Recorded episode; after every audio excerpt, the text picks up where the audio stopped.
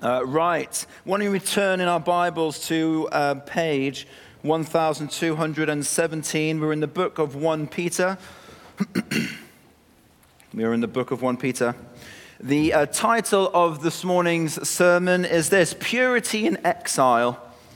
Purity in exile, leading to a posture of holiness, of purpose, and of love. Purity in exile, leading to a posture of holiness, purpose, and love. And we pick this up in uh, verses 13 in 1 Peter chapter 1, and it says this Therefore, with minds that are alert, page 1217, 1 Peter 1, verse 13. Therefore, with minds that are alert and fully sober. And let's just pause there. The King James Version says, Wherefore, gird up the loins of your mind.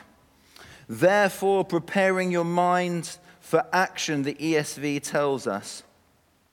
Up until this point, Peter's been unpacking as exiles. Exiles is another term for Christian people living in a community or communities where predominantly they are not Christian. Uh, this was written to the church in modern day Turkey. And so the connection for us here is that as Christians in Dorset, in BCP, we are exiles. We are exiles living in this land. And Peter already tells these exiles, as he would tell Christians this morning, and a reminder, and what we've already been told over the last couple of weeks, is be happy and clap. You have much to rejoice about. Know that you have purpose because the God of the Bible has called you and has chosen you. And he, he, he communicates the riches of all these truths to the exiles. And then he says here, therefore, with minds that are alert, prepare your minds, or as I like in the King James Version, gird up the loins of your minds. This is intentional picture language that Peter is using here because to gird up your loins, old in the, the, during the time that this was written, men would have worn long robes. And so if they were to be needed to be ready for action or movement, they would need to have girded up their loins, picked up their robes, tucked them in so they could be ready to move, ready for action. And Peter says this exiles, in, in, in light of all that I've written, gird up the loins of your minds. Now, if I was to put an easel here and put a blank canvas and to give each and every one of you a paintbrush, and I was to say to you right now, I would like for you to paint the posture of the ideal Christian, what posture would you paint the Christian? What would it look like? Would they be standing up straight? Would they be you know, leant over? Would they be sat down, lying down? What would the posture of the ideal Christian look like if I was to ask you to paint it?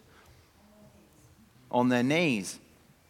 John Bunyan, in his book Pilgrim's Progress, wrote about a person by, called Christian who went on an adventure. And the, and the illustrator, if you put up the next slide, shows how they painted um, the person in this book. Should come up shortly. But he was someone with a backpack, someone who was moving, someone who had their head in the Bible. Now, here's another challenge. If I was to ask someone in your community who you do life with, who you live with, to paint your posture as a Christian, what would they paint? What would it look like? You see, folks, communication, as we know, is 10% is only what we say, 90% is about body language and tonality. You communicate a message of the gospel as exiles by the posture of your bodies, by how you conduct yourselves, and by what you do. And so here's my question Are you alert, Christian? Have you girded up the loins of your mind? Or if the non Christian was to paint you, what would your posture be? Would you be on a sun lounger, on a Caribbean cruise, just chilled out? Or would you have some sense of purpose and movement and action? And so I want to unpack three postures that I think Peter makes clear for us in these next verses. And that is a, as an exile, we're to have a posture of holiness, that we are to have a posture of purpose and fear, and we're to have a posture of love for one another holiness, purpose, and love. And as I've been preparing this message this week, it's the posture of purpose and fear, the one that really stands out to me. And so I'll expend, I will spend some extended time in that particular point. But all three of these are to come together. So let's go. Paintbrush in hand, blank canvas, let's paint a picture. So the first point is this purity in exile is to lead to a posture of holiness. And let's carry on in verses 13. Therefore, with minds that are alert and fully sober, set your hope on the grace to be brought to you when Jesus Christ is revealed at his coming. As obedient children, do not conform to the evil desires you had when you lived in ignorance. But just as he called you as holy, so be holy in all that you do. For it is written, Be holy because I am holy. And if you turn the page to chapter 2, he closes the section by saying again, Therefore, exiles, rid yourselves of all malice, of all deceit, of all hypocrisy of envy and slander of every kind. Like newborn babies, crave pure spiritual milk, so that by it you may grow up in your salvation, now that you have tasted that the Lord is good. So, the first thing I would say often, this is not just an issue the exiles have, but I would say it's an issue we have as people in our workplaces and in other areas of life, is that we focus too much on outcome and don't put enough emphasis on the application. Um, and the danger is to do this here. We can say, let's go and be holy as God is holy. That's the outcome. And we can chase after the outcome only not to get it because we don't become holy by purely focusing on holiness. We become holy by applying ourselves in a certain way. And if we do that, the outcome will be holy. For example, Peter tells us here to be self controlled or to have a mind that is fully sober. So, what does he say? He says, Christian exile living in this land, don't let your mind be intoxicated with foolish thinking. Or it could mean, don't let your mind continually be intoxicated with liquor. Don't have a mind, in other words, like the old Western movie barn doors. Have you seen those? Just open in and out all the time. Some of your minds are like that. You let anything come in and anything comes out. That's not what the mind of an exile is to be like. A sober mind is like a vault. I will choose very specifically what I allow to enter my mind and my conscious thinking. So when I have a spare moment in the evening and I have an option, I can watch, I can watch Keep Up with the Kardashians or I can read the Bible. Where am I going to go? Keeping Up with the Kardashians, you may say it doesn't intoxicate your mind. That's amazing. We'll pray for you at the end. But it's that choice that we can make as exiles. What do we do when we have our spare time? What do we read? What do we allow to come in? What movies do we watch? Is it wholesome and edifying? Is your mind fully sober? The second thing is to set your hope fully, note the word fully, not partially, on the grace to be given to you when Jesus Christ is revealed. Folks, when Jesus was cut, he bled you and me.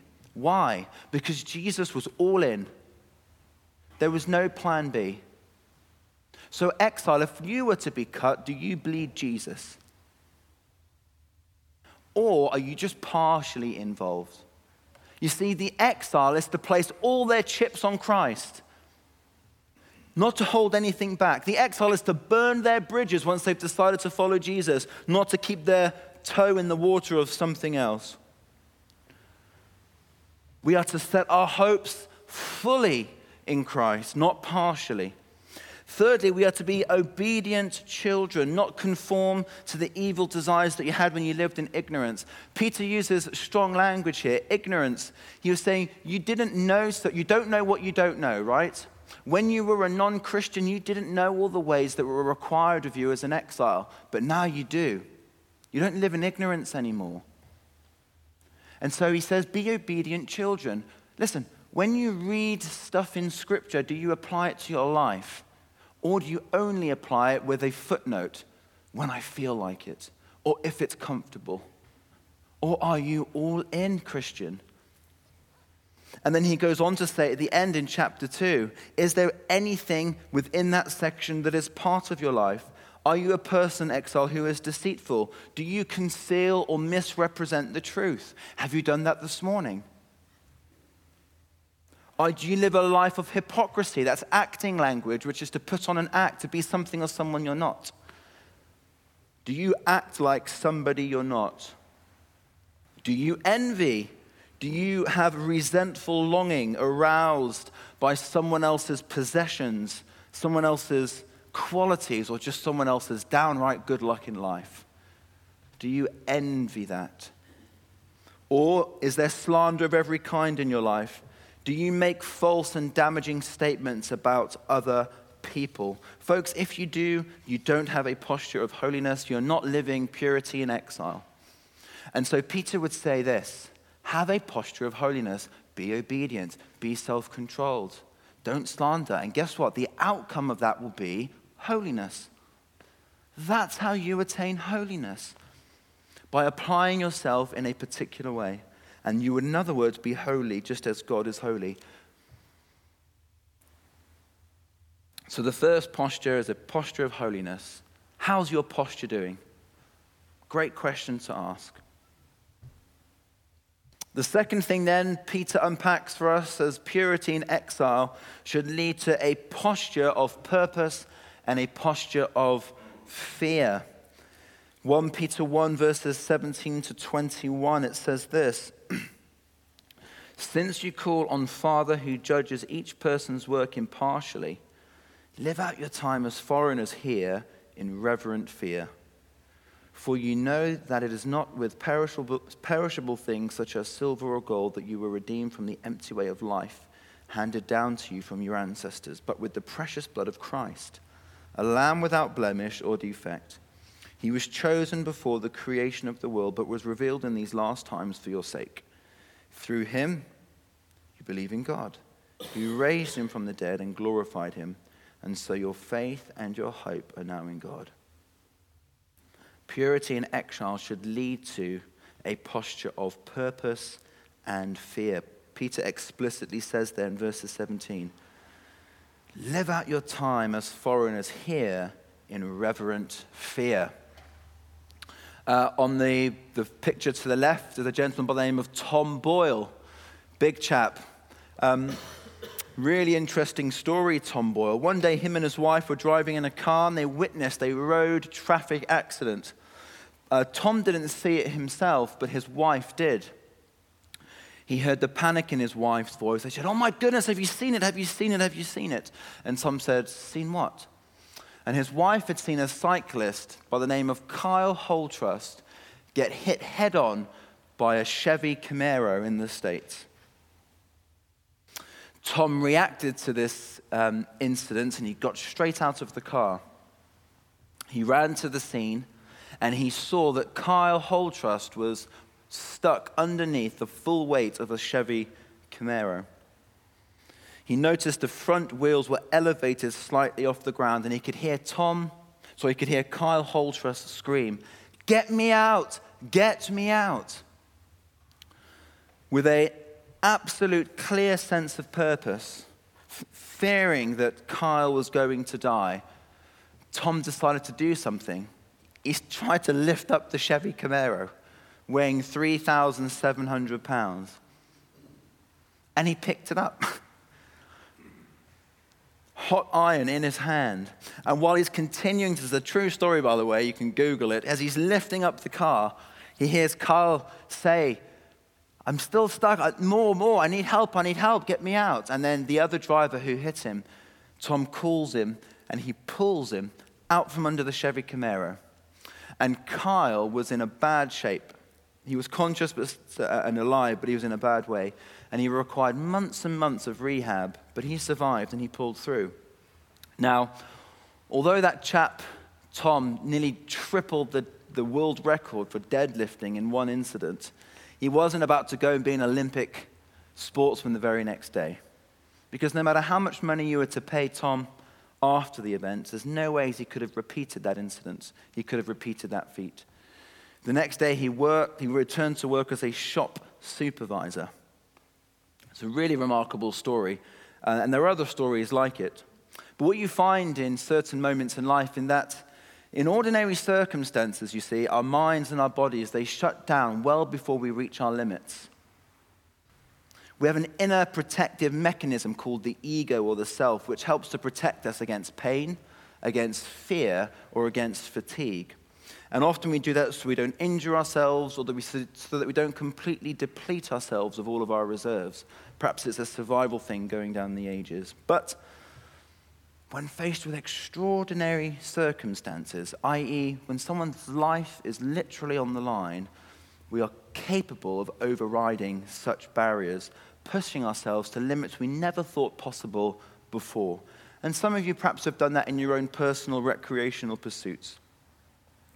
And so the question must be asked what if, if there was a way to harness this type of ability, not just in these moments, but in everyday life? What if we could overcome fear, fatigue, and pain on a daily basis and achieve things we never thought previously possible? And that was a question that really gripped Dr. Victor Strecher in Michigan in the States. You see, Dr. Strecher, the gentleman in the middle, he was no um, alien to pain himself. Uh, in his local town, he's a very successful entrepreneur. He is a lecturer. He is well thought of in his community. But his story is also a tragic story because at 14 months old, his daughter Julia contracted chickenpox, and it was a very severe bout of chickenpox that attacked her heart.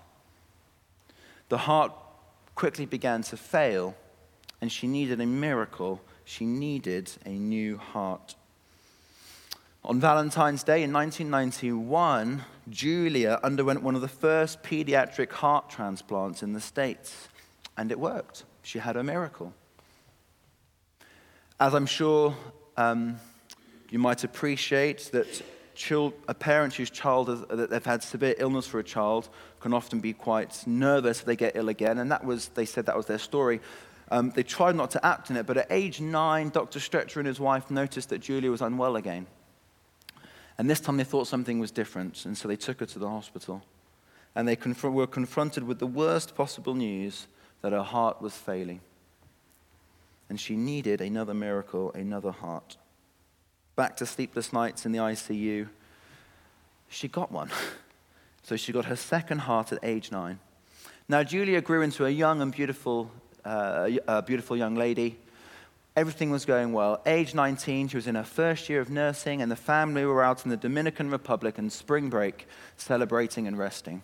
Julia came out with her boyfriend, and everything was going amazingly well until it wasn't. Because at age 19, her heart just stopped and she passed away on vacation. And one broken heart led to another. Because when Dr. Strecher's daughter died, his heart also died. Because he lost his sense of purpose and he lost his sense of fear. Three months after that event, on a lake, on a retreat, Dr. Strecher, right, right as he paddled out at 5 a.m. in the morning, sobbing his eyes out there, he recognized how empty he was because he had no purpose in life. There was nothing in his life that he feared, and so that he had to work towards or work for. And then he had an epiphany. He thought if he could rekindle his own sense of purpose, perhaps he could help others do the same thing. And so he wasted no time and he got to research on the matter. He changed his sense of purpose, and he wanted to see every student that he taught as a lecturer as his own daughter. And he wanted to love her and serve her well, as though that student was his own daughter. He says that um, over time things still hurt, but he began, to, he began to pull through. But it was during his time researching, and he wrote a book on it called The Power of Purpose, that he discovered that throughout history, when people, now listen to this, a non Christian guy, when people focus on a purpose greater than themselves, they can achieve far more than they ever thought possible. When they fear something or someone greater than themselves, they can push past barriers previously thought not possible. And he concluded the reason for this is this when we concentrate on something greater than ourselves, our ego, our self is minimized. And as I've mentioned already, the role of the ego is to protect oneself, it is to stop before we get to a certain level.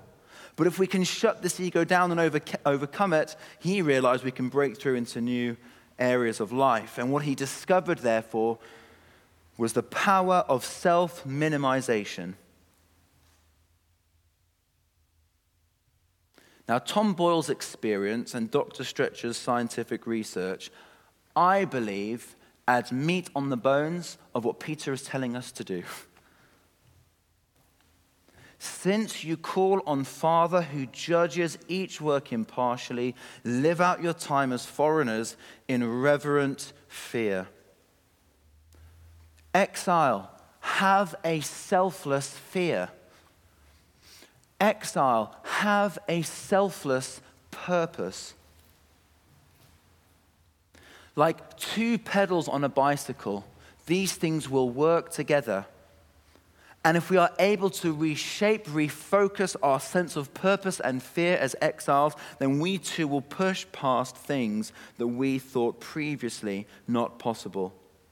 But the truth is, and as Elliot Clark writes in his book, Evangelism for Exiles, which is what we're basing a lot of this series on, which can be read as a book or you can download as an audio book on Audible, he says, as exiles, as Christians, we, we don't achieve things that we could or should because we have a misplaced sense of fear.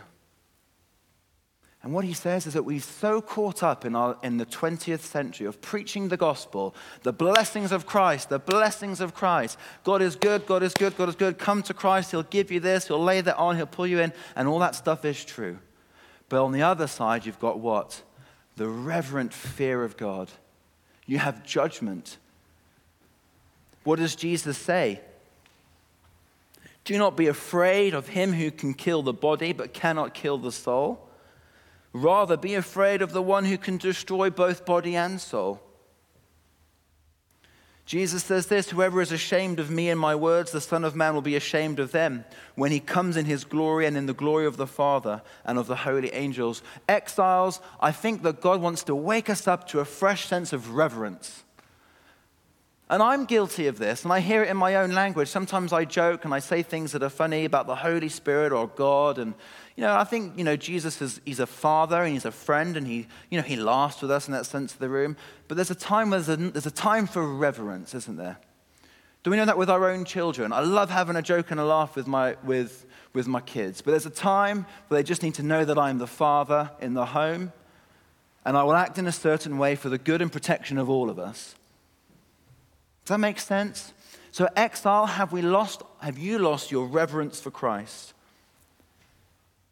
And Elliot Clark says the answer is a resounding yes if you struggle to tell people in your community the truth of the gospel.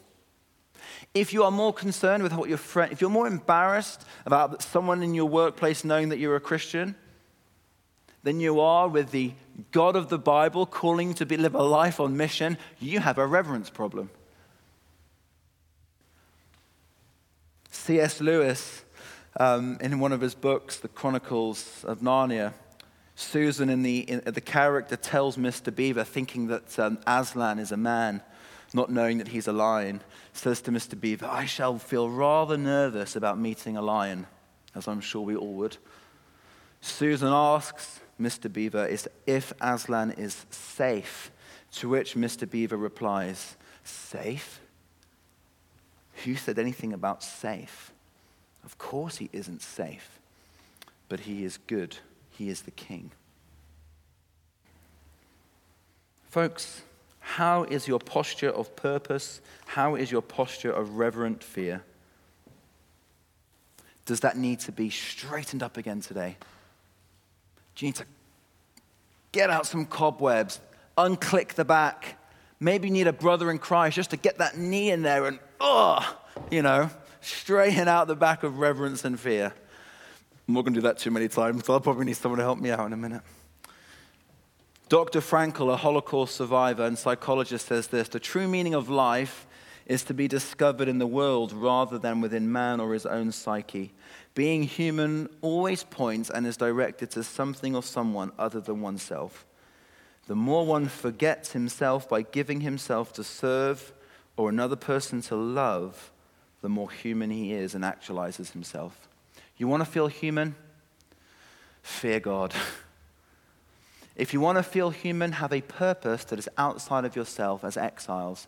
Live in your community, not for your own personal sense of gain of what you can achieve, but how you can serve others and love them. And that, my friend, is exactly what Jesus did, because he did not come to be served, but to, and he gave his life as a ransom for many. If you want to know someone who completely died to himself, look at the cross and likewise go and live a life of purpose and fear. I want the Holy Spirit to really rest that on us today because I really believe that's a message for all of us.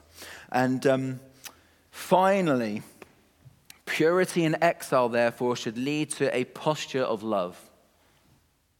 So we have purity in exile leading to a posture of holiness, purity of exile leading to a posture of purpose and fear, and now to a posture of love. Verses 22 Now that you have purified yourselves by obeying the truth, so that you have sincere love for each other, for each other, exile, would you please love one another deeply from the heart? Notice from the heart, not from the head, not a theoretical love. I should be doing this because, it because it's, you know, not from the hand, I'm just going to serve you, but from your heart.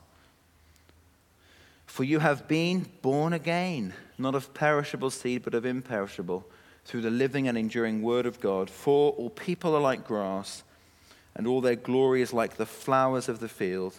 The grass withers and the flowers fall, but the word of the Lord endures forever. And this is the word that was preached to you. Finally, then, exile. Upon our preceding postures communicated, let's love one another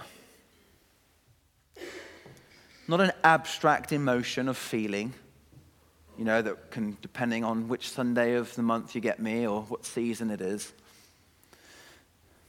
No, but a commitment. First of all, primarily to God. So we commit to God. We love Him because we know that He first loved us. He's committed to us. And then out of that, let's commit ourselves to one another. A wholehearted posture of love amongst the exile group here at Gateway Church 502. And we've got to cultivate a village of support and love amongst the congregation because a chain is only as strong as its weakest link, right? Studies show in group settings, the impact of the person with the least motivation in a group has greater impact than the person who's trying to lead the group with a sense of motivation. In other words, for some of you in here who cannot be bothered to love one another, that will have a greater impact than the person standing here saying, let's love one another, people. It's true. For culture to change, studies suggest that you only need 7 to 10% of the group of people to face in a new direction to change the culture of that place. So there's what, maybe 70 of us in the room. So maybe we need seven of us. If seven of us in this room decided to go wholeheartedly, all out, unashamedly, dying to oneself, purpose and fear, love for one another, my goodness, this whole congregation would look very different in a few months' time. Life is hard, isn't it?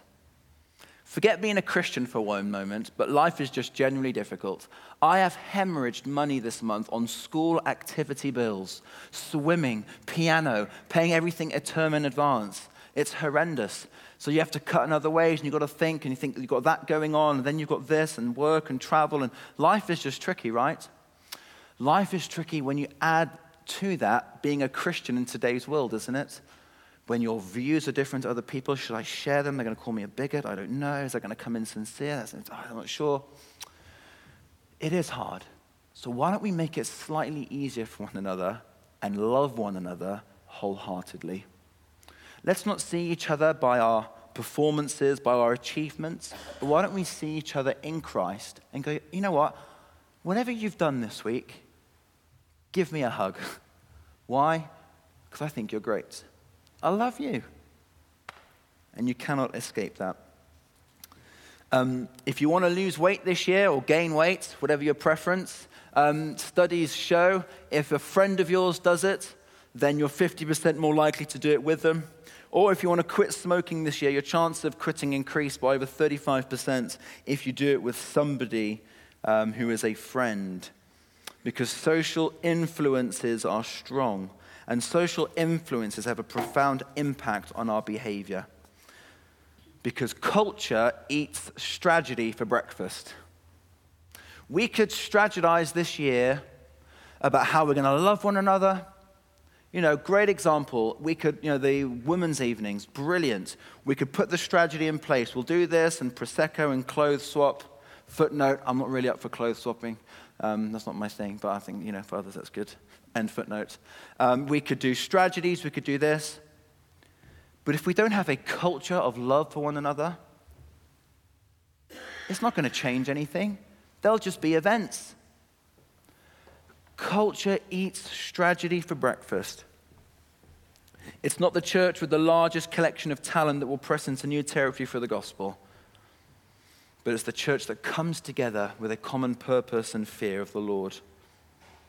So, the significance of who we surround ourselves is really important because apathy and negativity are dangerous in the face of challenge. So, let's support one another, yeah? Let's love one another. Can you just imagine for one moment? I know I get carried away with this stuff, but can you just imagine for one moment if for, for a season of our life at 502, we decided to have this type of posture amongst us? That where our behaviors would be so radically different to the world around us. Generosity would just be, you know, obedience would just be, self control would, you know, it would just, where we'd have this kind of sense of fear and purpose, like a generic purpose. We would know that God's called all, each and every one of us as His children. We are here to worship Him. That's our main purpose.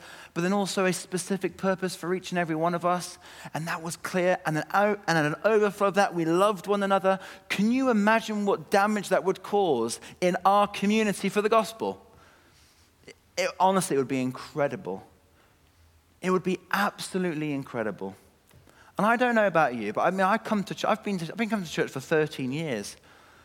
I'm, in, I'm, I'm, I'm approaching 40. This is crazy. I can't believe those words are coming out of my mouth.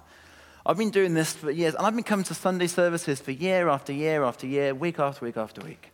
And I don't know about you, but I don't just want to come here and tick off another Sunday box to alleviate my guilt so I can go and be whoever I want to be Monday through Saturday. I've had enough of that. Paychecks come and go, people come and go. The word of the Lord remains forever. And I'm about doing something that's of everlasting. Because what does Peter say? This is about grass. Grass withers and the flowers fall, it comes and goes. But guys, why don't we invest in something that's going to remain forever? You up for that? I don't know what 2020 holds for you. I have no idea. But I hope that we could come together as a village here at 502 with a wonderful posture of holiness, purpose, and of love for one another and do something really crazy, radical this year for the gospel. Amen? Because culture eats strategy for breakfast. Now, before I um, ask us to respond, let me just say one thing, because it's quite a heavy hitting sermon. The truth is, if I was to hold up a mirror to everyone this morning, a posture mirror, and it would show over the past 12 months or past 12 hours your Christian posture, the truth is, all of our postures would be out of kilter. All of our postures are crooked. No one here has perfect spiritual posture in and of themselves. Only one person ever had perfect spiritual posture, and his name was Jesus. You got it. You know, and on the cross, what Jesus does is he takes our crookedness and he straightens it out. When we come to Jesus Christ, we say, Jesus, I don't have a posture of holiness. I don't have a posture of fear and purpose. I don't have a posture of love for one another. And he says, You know what? You can have mine. And I'll take yours, and I'll do that on the cross for you. And going back to this image here of the easel and the paintbrush, folks, the truth is, if you were to paint your own image of yourself, or if you, if I, when I said to you the question, well, how would your friend paint you? I probably, the first thing that came into your mind was a negative thought. Am I right? Negative thought because we have a real enemy who wants to discourage you, he wants to get you down. If I was to ask God the Father to paint a perfect, a, to paint a, a portrait of you here, you know what it would be? Absolutely perfect. Why? Because God doesn't see you in your sinful state, He sees Christ in you. And Christ is the straightest thing that has ever lived. And God the Father sees Christ in you and He says, You know what? Lift up your head, lift up your chin. In my eyes, you're absolutely bang on. I love you. Your posture through Christ is perfect. That, my friend, is the gospel. Why don't we stand and respond to this? Because everyone's going to have a chance to respond to this today. And we're going to respond to it in one of four ways. And I'm going to ask us to be really, really bold. And we're going to hold up our hand if one of these things are for us. And then we're going to pray. I'm going to pray for us. And the first thing is this we get the gospel, exile. We know that Christ is in us, but we know that our posture of holiness has been a little bit out. Deceit, slander, envy, those things actually have reared their ugly heads. We haven't been self, we haven't been obedient children. We haven't been sober minded. And actually, we just want the Father, we just, want to, we just want to confess that to the Father now, and we want Him to straighten us out from a holiness perspective. If that's you, why don't you put your hands out, raise your hand, and let's pray together? I'll pray for you. Let's do that. Everyone's going to have a chance to respond. This is about us responding to the scriptures. Why don't you raise your hand if that's you? Put your hand out. Lord, I want to pray for my brothers and sisters here. Lord, I want to thank you that on the cross, you took all of the things that they shouldn't have done. You took all the things they didn't do that they should have done on you. And you've given them holiness and you've given them purity. And Lord, I pray for my brothers and sisters here who know they've lived a life over a season of time that hasn't been pure, that hasn't been self obedient, where there hasn't been a sobriety of the mind. I pray you'd give them your grace this morning, that they would know in you they are perfect and they are clean and they are pure. And I pray you'd give them a fresh new step. Amen. What about your reverence has just gone out the kilter? Jesus is more of a homeboy than he is a God of sovereign father, a sovereign king, rather.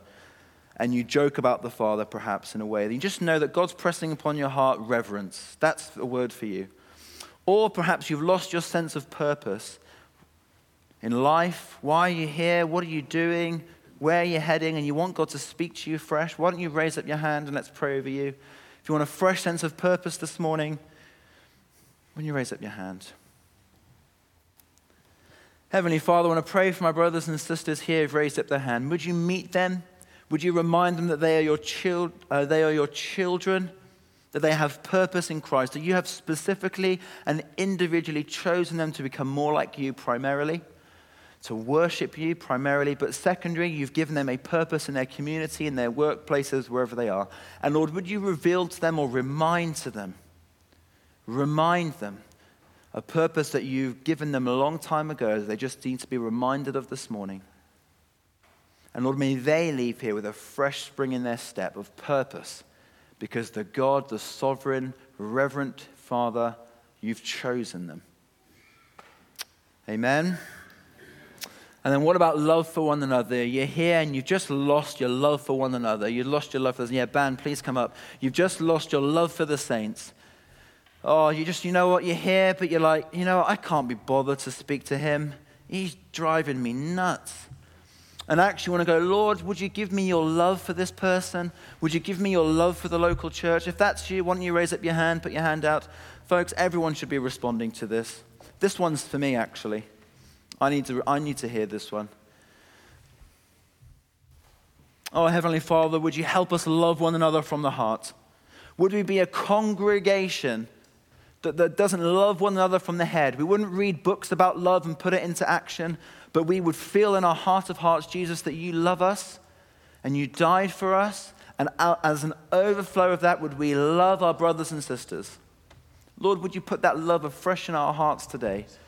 Maybe for husbands and wives, you need to rekindle that love for one another. Friends, rekindle that love for one another. Parents and children, there needs to be a fresh. Lord, would you do that work amongst us? Holy Spirit, would you come and help us love one another from the heart? And I pray if you've lifted up your hand or put up your hand, that you would leave here with a fresh sense of purpose, that you see afresh the gospel and you'll love one another. Amen? Right, final one, I promise, we're nearly there. This is good. It's good to do something different, right? But like Tim Robbins on Netflix, he says, you know, do something a bit different. Right.